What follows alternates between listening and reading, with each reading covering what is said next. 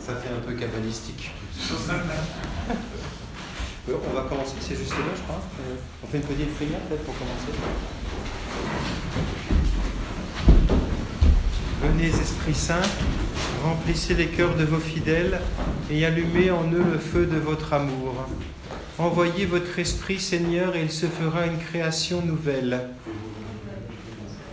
Prions. Ô Dieu qui avez instruit les cœurs de vos fidèles par la lumière du Saint-Esprit, donnez-nous par ce même Esprit de comprendre et d'aimer ce qui est bien et de jouir sans cesse de ces divines consolations par le même Jésus-Christ notre Seigneur.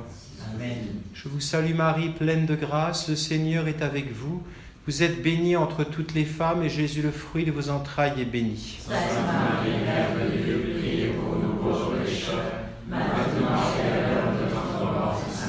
Gloire soit au Père, au Fils et au Saint-Esprit.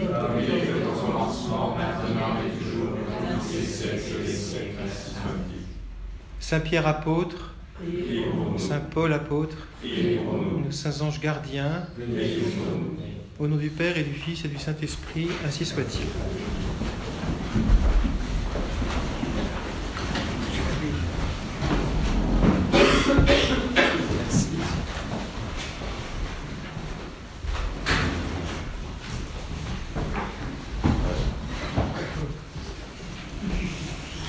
Alors, Écoutez, soyez tous les bienvenus. On se connaît déjà presque tous assez bien.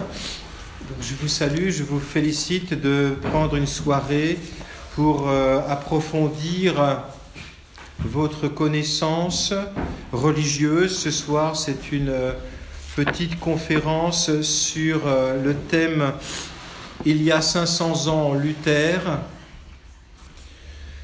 circonstances de sa dramatique rupture avec l'Église, avec l'Église romaine. Je ne prétends pas grand-chose par cette conférence, sinon essayer de vous donner quelques éléments de vérité euh, sur ces deux parties. La conférence aura donc, comme son titre, deux parties l'une qui, concerne les circonstances, le contexte historique de la rupture luthérienne, et la deuxième partie traitera un peu, très modestement, de l'aspect dramatique euh, de sa rupture avec l'Église romaine. Pour la première partie, le contexte et les circonstances historiques, je peux vous renvoyer à une, l'une des bonnes histoires générales de l'Église qui existent, qui sont encore trouvables en version papier ou, en version, je pense, électronique.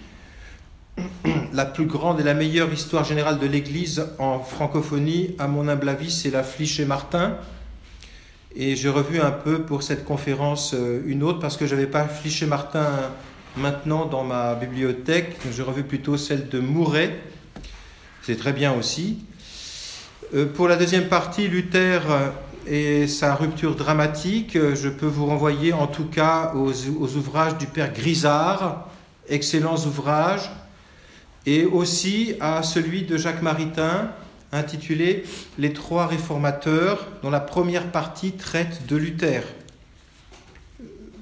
Et cette première partie fait moins de 100 pages. Donc c'est euh, encore humain comme euh, lecture. Je vais donc commencer avec la première partie sans plus attendre, si ce n'est en vous posant la question, voulez-vous un peu plus de lumière? On peut alors mettre cette chose euh, halogène là en route, l'interrupteur étant au sol. En fait, il est au sol, il faut faire glisser. Merci beaucoup, Félix. Tout un contexte historique qu'il m'a semblé intéressant de connaître. En 1302, Boniface VIII, le pape Boniface VIII, publie la fameuse bulle Unam Sanctam qui affirme la supériorité du pouvoir spirituel sur le pouvoir temporel. et donc la supériorité du pape sur les rois ou les empereurs, ceux-ci, les rois ou les empereurs, étant responsables devant le chef de l'Église. Ceci, cette bulle très connue, euh, fut publiée à l'occasion d'un conflit majeur d'ordre fiscal, euh, donc financier, entre le roi de France, Philippe IV le Bel, et le Saint-Siège, en l'occurrence Boniface VIII. Il s'agit donc à l'époque d'une rivalité aiguë, même paroxystique, entre les deux pouvoirs temporels et spirituels. Et devant cette bulle unam sanctam, Philippe le Bel, indigné, réunit un concile des évêques de France pour condamner le pape et il cherche l'appui euh, du clergé, du bas clergé et des fidèles français. Boniface alors menace le, le, roi Philippe le Bel d'excommunication et il le menace aussi de jeter l'interdit sur le royaume de France, en déliant donc les sujets du roi de leur devoir d'obéissance, ce qui mettrait une pagaille fantastique dans le royaume. On sait que euh, la visite du garde des sceaux euh, de Philippe IV le Bel à Boniface VIII euh, le chevalier Guillaume de Nogaret, sa visite auprès de Boniface VIII fut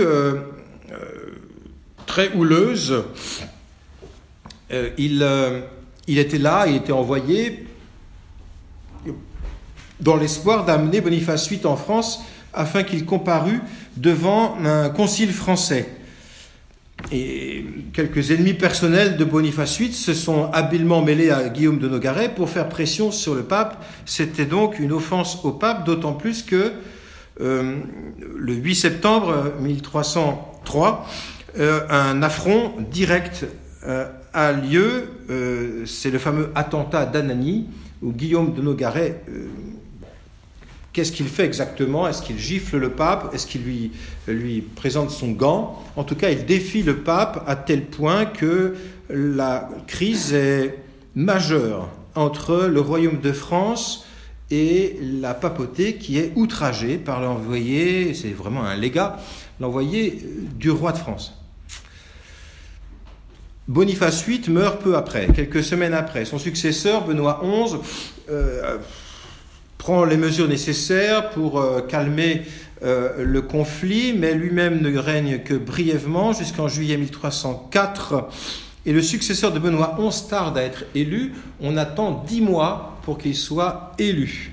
Finalement, on élit euh, un prélat hors du Sacré Collège pour calmer un peu les esprits. Un diplomate juriste aussi éminent diplomate que éminent juriste, qui était resté neutre dans cette querelle entre Boniface VIII et le roi de France.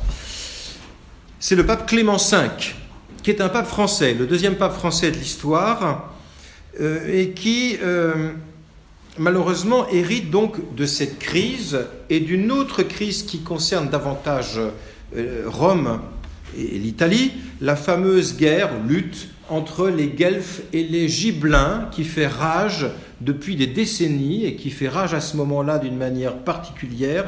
Il y a deux factions euh, dans cette région romaine. Les Guelfes euh, qui soutiennent pour la succession du trône impérial euh, la, la famille des Welfs, et puis les Gibelins qui soutiennent la famille des Hohenstaufen. Pour cette succession, il y a donc querelle, mais querelle euh, avec. Euh, euh, on verse le sang avec des combats. C'est pourquoi Clément V ne veut pas être à Rome. Il sort de Rome, il part et il rencontre le roi. Il avait été élu d'ailleurs en dehors de Rome, à Pérouse. Je crois que c'était à Pérouse. Il, va rencontrer le roi de France et il faut calmer le jeu avec la France. Il est français, il rencontre le roi de France. Et en, gros, le, deal, comme on dirait aujourd'hui, est euh, très Saint-Père, euh, vous condamnez votre prédécesseur et moi, euh, je me tais. Alors ça, c'est un deal que le pape repousse. Il n'est pas question de condamner Benoît, Boniface VIII. Alors Philippe le Bel baisse un peu en régime dans ses demandes et il demande la tête, enfin la destruction de l'ordre du Temple. Nous sommes 1307, juillet 1307, c'est le fameux euh, décret de dissolution de l'ordre du Temple qu'accepte le, pape Clément V. Il dissout le Temple, ce qui a plani largement euh, les différends graves entre le royaume de France et le Saint-Siège Bon, l'une des raisons pour lesquelles il fallait détruire euh, le temple, c'est que le roi Philippe le Bel euh, devait 500 000 livres lui-même à l'ordre du temple, ce qui était donc très gênant pour lui.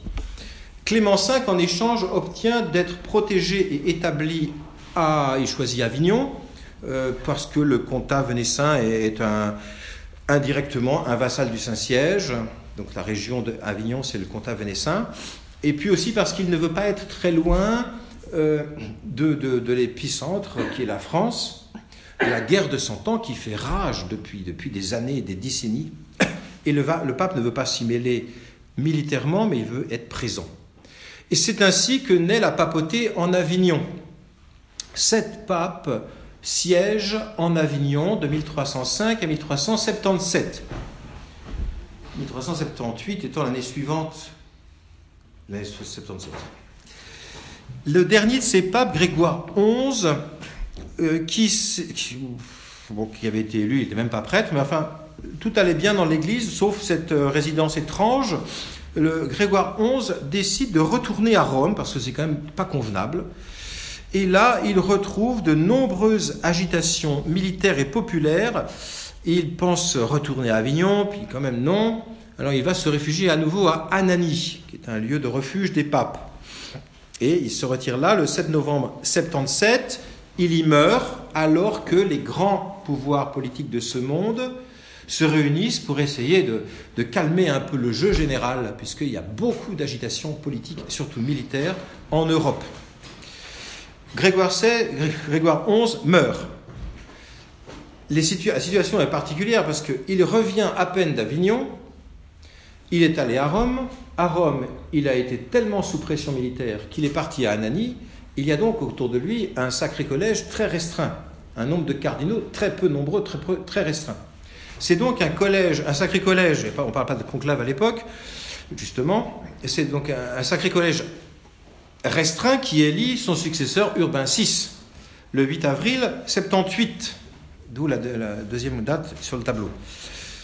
Mais ce, ce sacré collège est, sous la pression extrêmement forte d'une foule euh, en ébullition qui en a assez de toutes ces agitations permanentes. La, légitimité du pape Urbain VI, nouvellement élu, euh, est quelque peu fragilisée. En outre, ce pape Urbain VI a le don, disons pour faire court, de se brouiller avec tout le monde, à commencer par ses collaborateurs. Et donc une bonne partie des cardinaux qui étaient restés à Avignon sont fâchés, et il ne fait rien pour arranger les choses. Et même les cardinaux qui l'ont élu, il leur impose tellement de restrictions pour restaurer l'Église, pour euh, euh, réformer l'Église, la rendre plus pauvre et plus évangélique, qu'il se les met un peu à dos quand même. De telle manière que euh, ces cardinaux, surtout les cardinaux d'Avignon, se fâchent pour de bon et contestent officiellement la légitimité de l'élection d'Urbain VI qui se trouve à Anani, puis qui retourne à Rome il le somme depuis Avignon d'abdiquer le 2 août 1378. Euh,